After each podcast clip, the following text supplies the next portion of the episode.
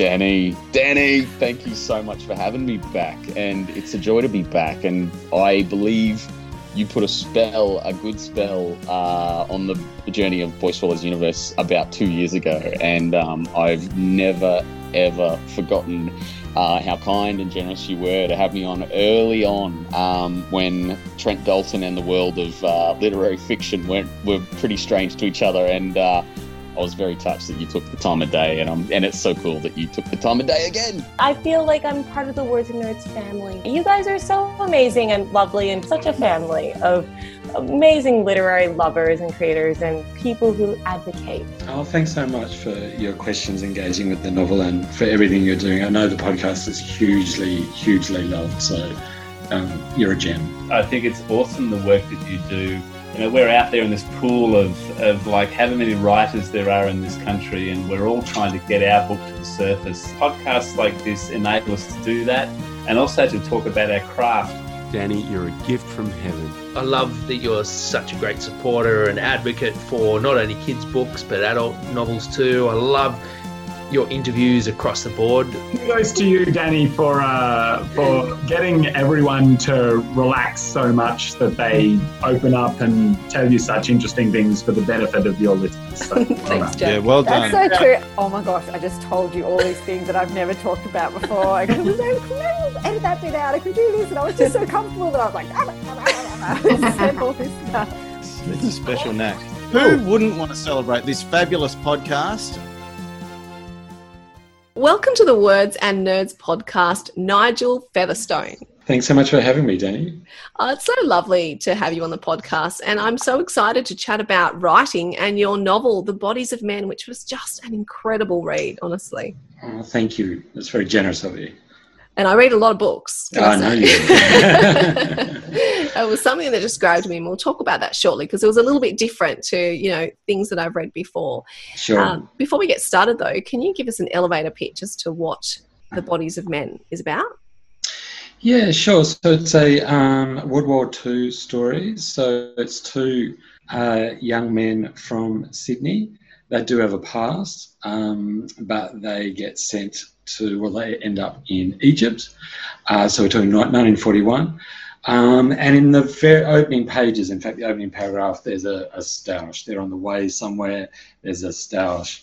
Um, and uh, the, the two men are called James and William, and they uh, really they, they end up in a camp, but they, they end up in two very different directions. James ends up in Alexandria on the coast, and William ends up in the Western Desert, um, looking after a really quite odd training camp. Um, and from there, they have two very different experiences of uh, of, of the war, um, but they also um, end up very close.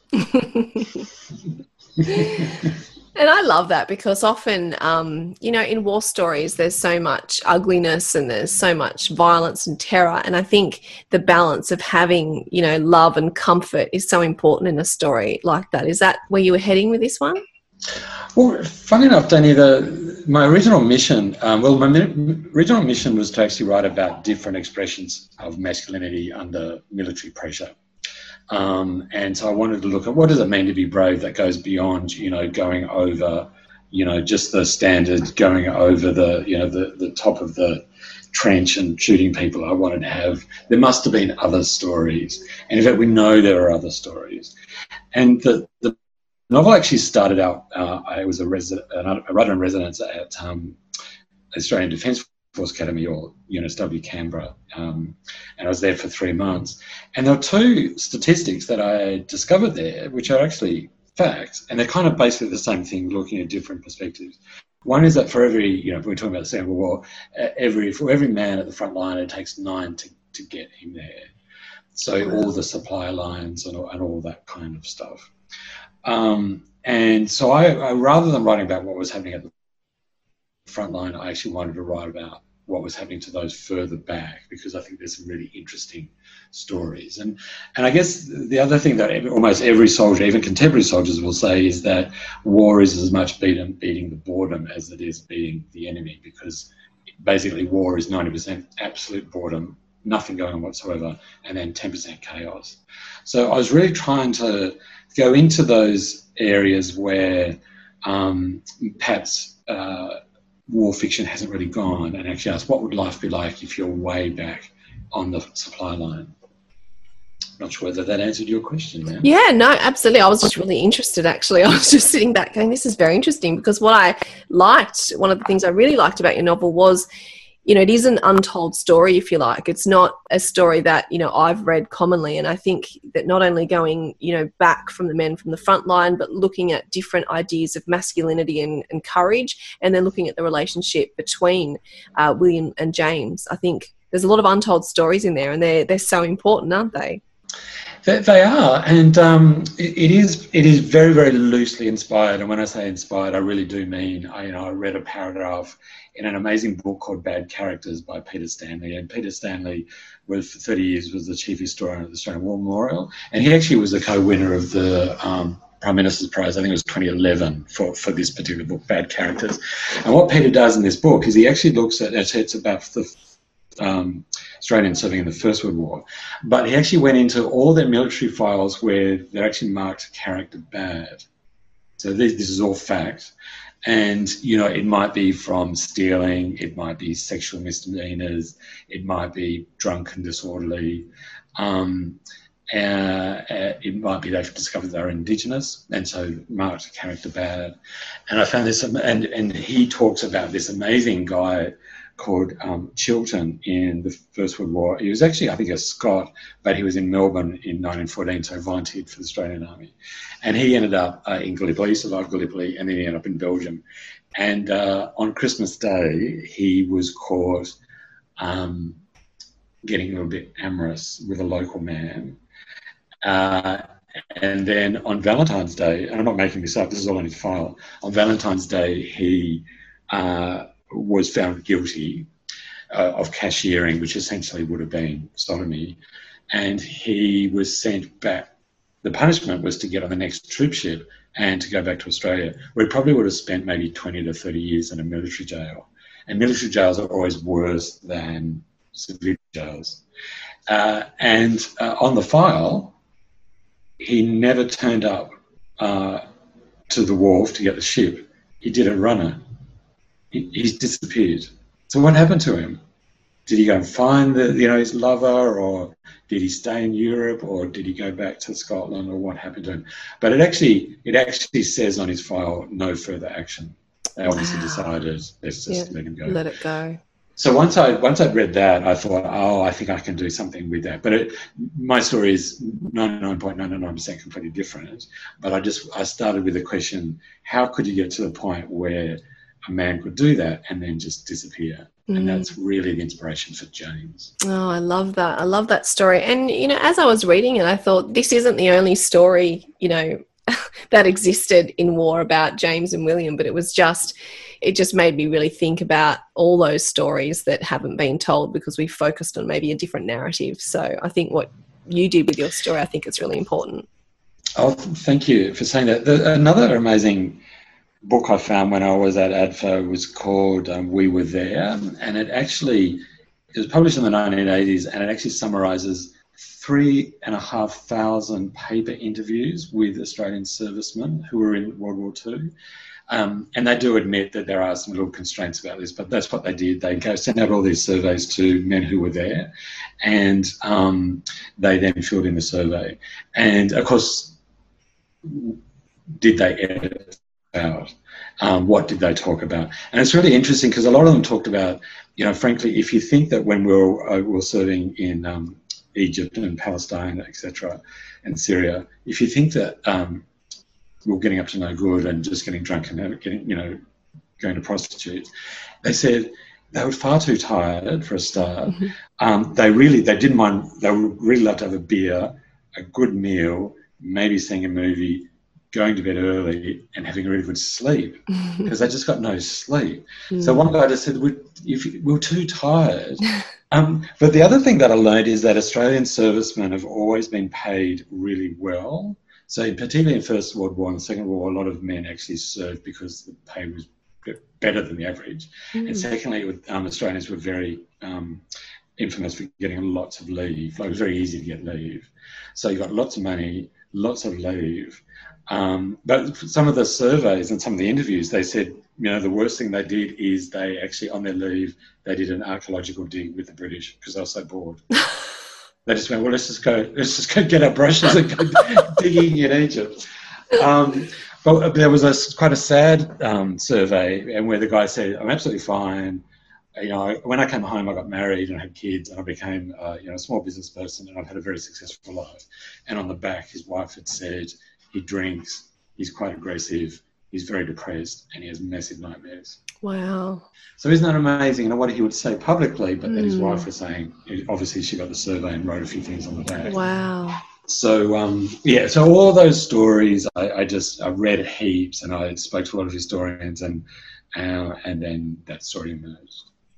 That's really powerful because I think, you know, we all present ourselves in a different way, particularly, you know, with social media now. And you think just with those surveys, you know, you're reading them and then you see that one with the wife written on the back and you think, how much truth now? It skews all the truths in the surveys, you know, because you think there must be some some things that they are hiding or ways they want to present themselves. Yeah, and the researchers do say in the introduction, look, you know, there are obviously these sort of um, challenges with it because who knows, maybe the, the, the guys who were saying we are too tired, you know, to, to get up to no good, maybe they were getting up to terrible stuff, but they're not about to say it. So. and it's interesting, Danny, because, you know, we're doing this interview, what, a few days after uh, the um, uh, revelations about you know a, a significant number of Afghanistan um, soldiers uh, doing terrible things, and um, you know lots of people saying you know particularly on social media, oh this is terrible, our, our soldiers don't behave like that, and historians will actually say our some elements of our army have been behaving like that forever, and you know Peter Stanley, the historian I mentioned before, will say an army just reflects its culture. So if there's violence in the culture, there's going to be violence in the army. So why, why do we expect them to be perfect? Because Oh, they're not yeah. going to be perfect. Exactly. And and, and some some of the other stories that um, Peter Stanley found in his Bad Characters book was some Australian servicemen will be would be like um, um, petty criminals in civilian life. Then they'll get into the army and serve, and they'll become amazing. In that structure, with that work, they actually go quite high up the food chain. But then when they leave the army, they actually go back to petty crime. But some people actually went the other way. They're actually really great in civilian life, put them in the army, and then they did revolting things.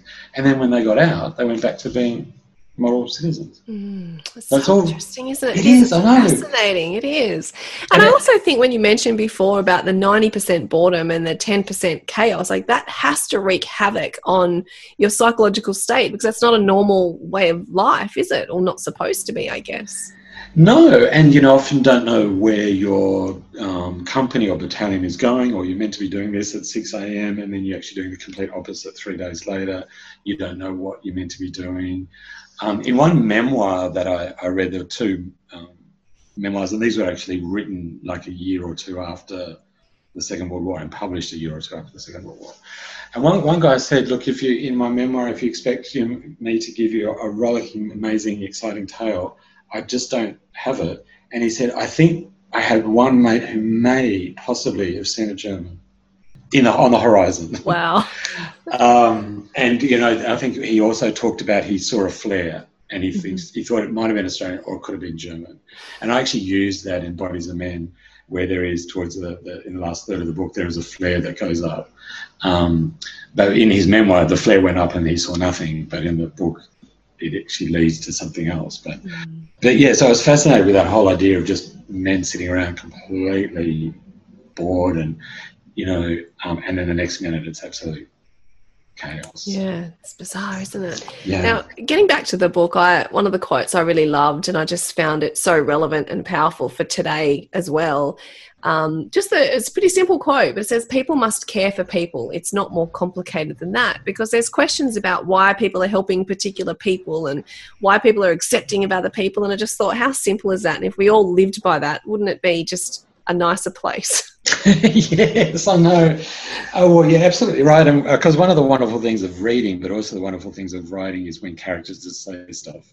And you know, it sounds really up myself because I write the line, but I would never, have, I would never have actually uh, written it without being in that story and without that character. And that character is Yetta, who is a, um, a, a Turkish-born, English-raised German. Um, Jew who's actually now an atheist, and she just she just says, "Well, people must care for people," and it's the beginning and end of it. Mm. Um, but um, and this gets into some tricky terrain. But um, once I the, the, the two boys, the Yetta came out fully formed. So I'm a redrafter, and I did 40 drafts of that novel. Wow! And and Yetta was there from from the beginning. Um, but the boys took actually quite some time, and you would think why would that take me? You know, I'm a gay guy who actually grew up in Sydney, so why, why would it be so difficult? Turns out it was really difficult to make them really pulse. Uh, but it was kind of there from the beginning, and and um, a lot of her text didn't change that much. And I, I had some assistance from a wonderful um, Yiddish uh, scholar, um, and he, he, he said for him, Judaism is exactly that caring for people. That's to him, and, and he, he lives in Canberra, and he, he just said that's for him the essence of his faith. He's just looking after people. Mm. And I just, I, it really resonated with me because I thought, how simple is it? But then, you know, you look out into the world and you see that that is not happening everywhere. it no. is happening, but you know, and you think, wow, it really is that simple.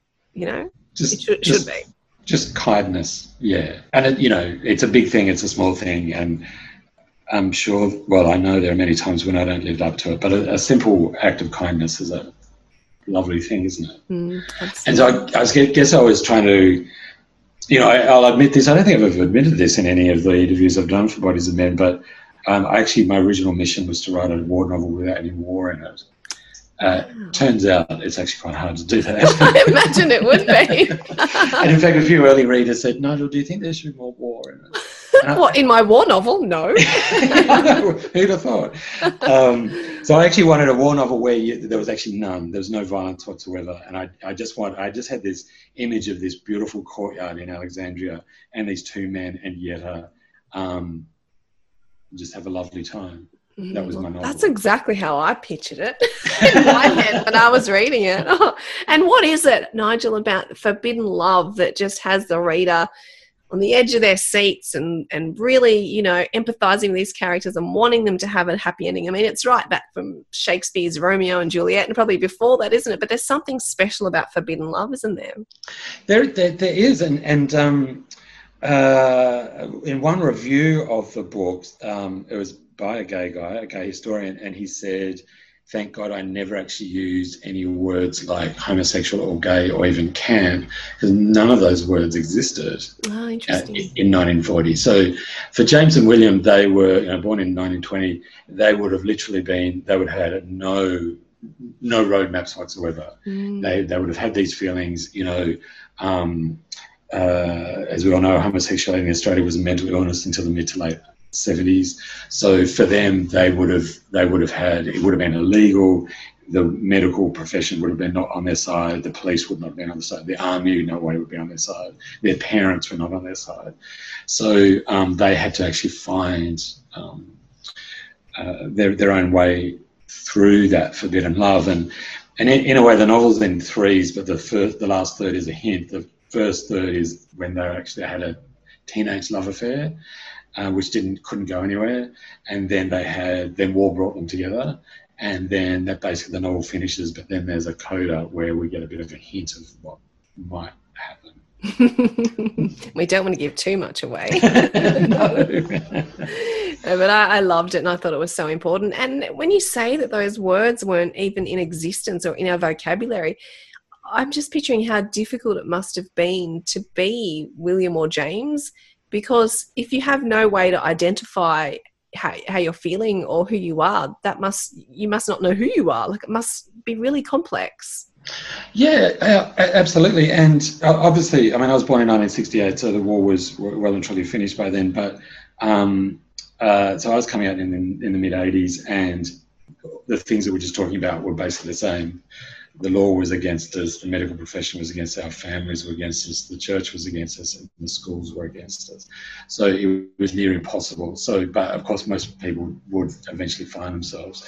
So I, I guess I just sort of asked myself, what if I was born much earlier and how would I have actually coped and and I didn't want to write the sort of novel that you know we've read these stories haven't we where gay stories set in the past are always doomed.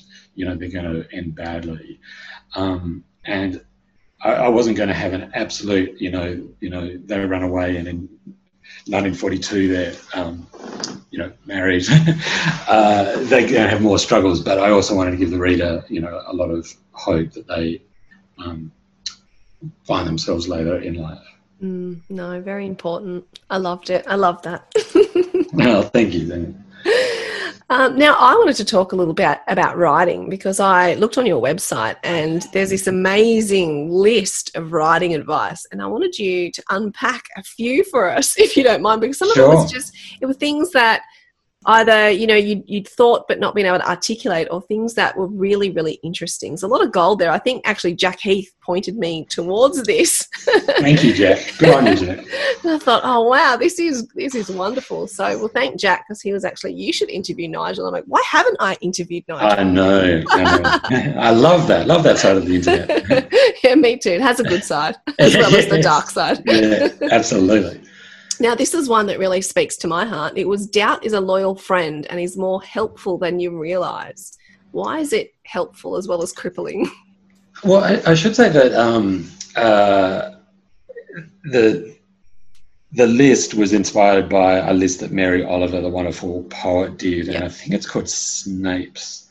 And it, but she does a much more poetic job of it. She almost gets all her little gems into a into a poem. I think there's Snape's one and Snape's two. I think Snape is a little fish. But anyway, so I, I, I, thought I was actually asked to sort of do a brain dump of all my mm. writing advice, and I didn't want to write an essay, so I wrote a list. I loved the list because an essay, you know, sometimes it's hard to get into, and you've got to be in the right mind, you know, headspace to get into it. But this was just, it was, you know, just simple, but it made you really think. The ideas that you had, they were like, oh, this is really interesting. So I just wanted to unpack them a bit. Yeah, um, because I've been writing for so long and, and short stories and, and some poems and um, three novellas and this is my second novel and I've also been writing for the stage and, and a lot of journalism and so I just thought you know what are things that I know to be true? You know because and, and you know like we should put a bit of an introduction of this that these are my thinking and somebody else can think in a completely different way but you know I, I just I just still doubt my ability in fact I finished a play yesterday and sent it to the the theatre, the street theatre in Canberra that I work with, and and I said I, am not, I'm really not sure it's any good. Um, and even though it's actually gone through two stages of development, it's got some funding to develop it. I just said, and then I sent it to a director, and I said I, I, I don't, I'm just racked with doubt. Um, but I think that um, if we can manage doubt, it can also be um, really good because sometimes you know if you on Twitter I hear someone say say oh I just I just love writing. It's just my happy place. And I, I think oh I love writing too but it's, it's definitely not my happy place. Uh, you know when it's going well it's wonderful but when it's not going well it's, it's hell on the page but I think that doubt um, in essence um, forces us to be better and better and better and better and looking at a sentence and going I just don't think it's really great yet and rewriting it, mm-hmm. um, which is why I did do 40 drafts of Bodies of Men because I just kept on having major um, confidence um, crush it. But it, it, forced me to keep going and keep going and keep going because I wanted it to be the best book I'd ever um, written. So yeah, that, that was that one. You know, doubt doubt is um, can be a loyal friend. Mm, I think so too. I just wanted to hear your perspective on it, um, and I think it's actually good advice for life because you know you have we've all met the person who can't learn anything and is very confident about life, and I don't think that's probably the best place to be because you can always learn. And I think self doubt, even though it can be, you know, not a great feeling sometimes, it does help you to learn or relearn or look at yourself in a way to try and make yourself better. Yeah, yeah, absolutely. And um, you know, I hope I think I'm going to be the per- sort of person, you know, uh, on my deathbed, you know, when I'm 85, I think I'll go, oh, is that what a verb is? I think I've just worked it out, and then I'll keel over. But um, uh, uh, one of the one of the highlights of my year, uh, of my 2020, which has obviously been a pretty horrendous year for many, uh, including me, but um, I think I've um, sailed through it a little bit better than most because I live in the country. But um, I was uh, lucky to have a residency with um, Charlotte Wood at Byron Bay with my wonderful friends um, Robyn Cadwallader and Julie Keys. And one thing that Charlotte talked about is she actually would put on, you know, uh, on a sticky note, something about um, uh, optimistic curiosity. And she'll say, "What will I discover today?" Mm-hmm. And and the, the, the most the most wonderful thing about that is that rather because I'll go into my writing room going, "Oh, I'm such a shit writer. I really can't. Why do I do this?" You know, even over one of one of the you know, biggest publishers in the world with Hachette, I'll go, "Well, they probably didn't really like it though." You know, they probably just did that just to be nice to me, which, which we know that publishing doesn't work that way. But anyway, I'll tell myself that. So, so when I came back from that residency, I actually put the note on my writing room door, optimistic curiosity, what will, ha- what will I discover today? Mm. And so it's changed my thinking a little bit. So rather than walking in there and going, I'm horrible, I'll actually walk in there and going, well, it might be horrible, but I'll probably discover something good. And it might actually be, mean cutting a lot of words. It might just mean cutting 70% of it. But that's good because you've got 30% of it that's brilliant. Mm, I love that. I love the what will I discover today? I'm going to It's do great, that. isn't it? Yeah, it really is. I'm going to do that every day now. It's going to be my Because because I know you've discover? just done done um, now, and, and you know, rather than going, oh my god, like what I'm writing is crap, but just rather just going, wonder what I'll discover today. I'll discover something, so Love off we go. Well, that's great because I've written 50, but you know, obviously that's just above half. So I've got another half to go. What am I going to discover today? what are you going to discover? and I guarantee you, Danny, that uh, you'll discover great stuff. I love that. I'm going to change my mindset too. See, I knew I'd learn so much when I asked you these questions. and the other one I really loved was to edit a story, take it to an unfamiliar place. It could be a library or a pub or a coldest room you can find, but you, it, it's a place that needs to irritate you. And I loved this. Watch as you slash your work with a red pen. And I thought that's really interesting because often, I don't know about you, but if you go to write or read, you find a comfy spot, you know, the comfy chair, you've got your tea, you have your chocolate and all that kind of stuff. But I'm thinking that this might actually work. Tell me how this works. Okay, so a lot of these um, uh, things that I wrote in Kindling in, in this list, um, almost all of them are ripped off somebody else. So this is ripped off something that Jenny Darling said, you know, the, the wonderful Australian um, uh, agent, you know, represents Charlotte Wood and uh, um, Tim Winton, etc. Um, and one of the things that she says is, yeah, take take your manuscript to a place where you literally and edit it in a place where you didn't. So I, I'm lucky enough; I do have a writing room, and I do all my writing and editing um, in the same room. And I was struggling with Bodies of Men, and I actually went, just just do what Jenny said. I, I just heard her say this. Uh, I'm represented by somebody else, Gaby Naher at Left Bank Literary, but I thought I'm going to do exactly what I heard Jenny Darling say. So I live in Goulburn, uh, in um, on the southern tablelands of New South Wales. So I thought I'm going to take it to the local library and I'm going to edit it there. So I printed it out and edited it.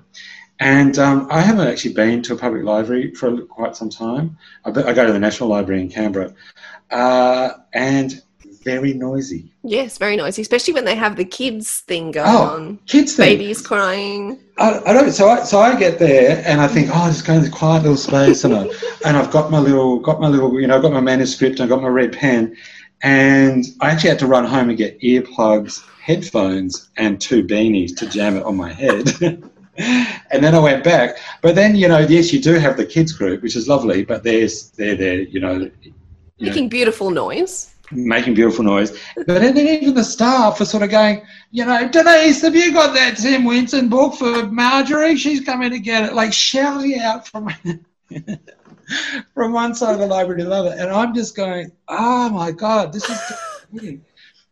But I stayed there. And so I would get so cranky. Like I would go, oh, Nigel, that's a terrible paragraph. That's another terrible paragraph. Turn the page. oh, that's quite good. No, that's a terrible one. But then there are other times when I'd be quite engaged with the writing. Like I'd be going, oh, that's oh, so that bit of action there, or that oh, that was an interesting bit, and and blah blah blah. And then I go, why would you do that bit there? Slash slash slash. And then I'd go back and fix it, and then I went back the next day. So I went, I did the whole manuscript like that, and it was about twenty thousand words. Wow, I love So that though. I had my red pen and stuff. So I think it's a great thing. Like Jenny Darling also talks about printing out your manuscript in a different font, like a crazy font that you would Oh. normally use. She also talks about um, printing it out on cut, different coloured paper, like print it out on pink, uh, which I've done too. And so, that, so when you do go to the library with your pink manuscript, you just go, "What the fuck is this shit?" You In? Comic Sans. I know. You're just going, why would you start a novel there, Nigel? That's ridiculous. And then you slash 30 pages and go, well, there's your opening line. How good is that? Oh, this is So- fantastic. I love this. I'm going to write my next 40,000 words just like this. No? Just, just do that. Take it in a place, or ask a friend, or, or go to a cafe. But I, I, I, I mm. really think what you were saying there before, Danny, is interesting because we often try to make ourselves really comfy, but when we're not comfortable, I think the brain does something different. Mm. And I'm a I big think- believer because I've been in lots of residencies, and I'm a big believer when you go to a different space, your brain works differently. Mm, I think so too, and I think not just the physical space too. I think um, if you, if you listen to our nano journey, I had quite a tough month this month. I had you know a lot of anxiety in the last week, non-writing related, just my normal brain. Right. And um, I think when you're uncomfortable, even in your own head, what you write is different to when you're feeling good. Yeah, absolutely. And and I think you've got to find that sort of sweet balance between feeling comfortable, so your brain can work, but not so comfortable you just you know because writing to me isn't isn't recreation; it's a, Mm. a an intense vocation. Oh, I love this. I love this. It's going to change my life. Uh, well, even, I doubt it, but I hope so. Look, I'm being optimistic, curiously optimistic. yes, great. Uh, one last one. I like this one because I think about this all the time. If you're worried that a potential reader will think you're mad, you're probably heading in an interesting direction. How often Yeah. do you think when you're writing, think, I can't write that, people are going to think I'm insane? Or do you just do it? Yeah, Anyway. no, no. Um, it's interesting because I spent last week um, working uh, on um, a, a colleague's um, new play, and we both spoke about how we both come from a, a very polite part of Sydney. We went to polite schools and we had polite family. My family was complete nutcases, but um, that we don't want to make any waves whatsoever. We just want everybody, you know, To as appear as happy? yeah, when everyone's happy, I just want to make people laugh. Um, and, uh, you know, I kind of set, you know, I have quite a, a practical bar that I just want everybody to like me all the time. I'm sure that's It's very practical very practical. Hmm. Yeah. and Easy. and easy. Yeah, exactly. Doable. Yeah. Totally yeah, achievable. So doable. Yeah. so, um, no, I, that, that's one that I really had to learn that you, because in the past I'd go, oh, you know, you know, this family member will hate it, or this friend will hate it, or people I think that I'm, you know, bad or evil or wrong or something. And now I don't care. Well, I try not to care. And so with with bodies of men, like I actually had some terrible titles. In fact, my agent actually said, Nigel, these titles you have are just so boring. My God, can't you do a better title? So I sat down with my pad and I just went, what it is about? It's about male bodies. It's about war. So it's about bodies of men. Oh, that does two things at once. But as soon as I came up with the title, I went, oh no, no, no, people will think that I'm perverted. And and then I just thought, oh, for God's sake, Nigel, just send that. So I sent that to Gaby, my agent, and she said, oh, thank God you came up with a much better title. it is a Um, great title, I must say. Well, it only took yeah forty goes to get there. Yeah, but well. um, but I but I'm, I think I'm just learning to be. Um, uh, I've just written a. I've been asked to write a, an essay on Christos Tsiolkas's oeuvre, and I've called the essay "Fearless" because I think he is a fearless writer. Mm. I think that he's the sort of writer who just says stuff and then just let, sees where it goes, and obviously done in a very intelligent, loving, nuanced, sophisticated way. Um, and so I think I'm learning more and more. If I, if I'm going into a dangerous territory, then it's probably worth doing. And also, if it gives you nervous stomach, you're definitely going in the right direction. I've, re- I've realized, Danny, that the less right, the, the more that we write with our bodies and the, the less with our head, the, be- the better the writing will be. Oh, you know, that's the third conversation in a row I've had about that, about writing Really? with your heart and soul and Yeah. not your head. Isn't that Yeah. weird? And, and, and really, like, you know, you know, what if, like, you've got a chapter and you think, I could do this, or I could do that, or I could do that. And when you get a tummy buzz, definitely go go with the tummy buzz. Wow. As Tim mentioned, says the spine tingles never lie. I love this. This is just life advice, writing advice, all packaged into so one. basically, I, I basically I'm a self-help writer dressed up as a novelist. Fantastic. I've had a great time. I'll be doing um, fortunes next. oh, I'm scared of fortunes. They terrify me. Yes, I'm, me I'm going to log off before then. That's right. I'll have a. I'll get hit by a bus tomorrow. It's funny. You're scared of them too. I, whenever you know, some of my friends they like to go to the psychics or whatever, and I just it absolutely have this weird phobia about it because a I like to think I'm in charge of my own destiny. Who knows if you are, but I find that terrifying. Do you?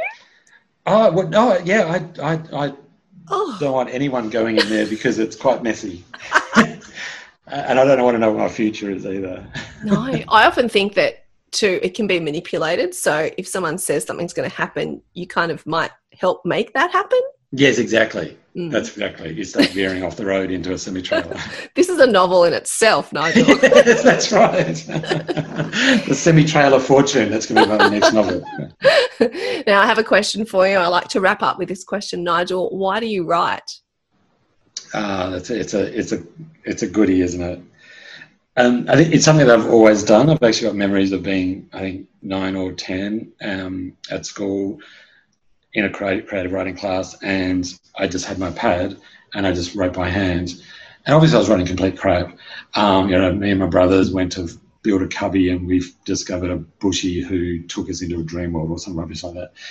And um, I just loved it. And I remember, distinctly remember at the end of the class, people would look over and go, How many paragraphs have you written? I'd go, Page one, two, three, four, five, six, seven, eight. Like, have you written 12 pages? I go, Yeah. How many have you written? They go, Haven't like, you?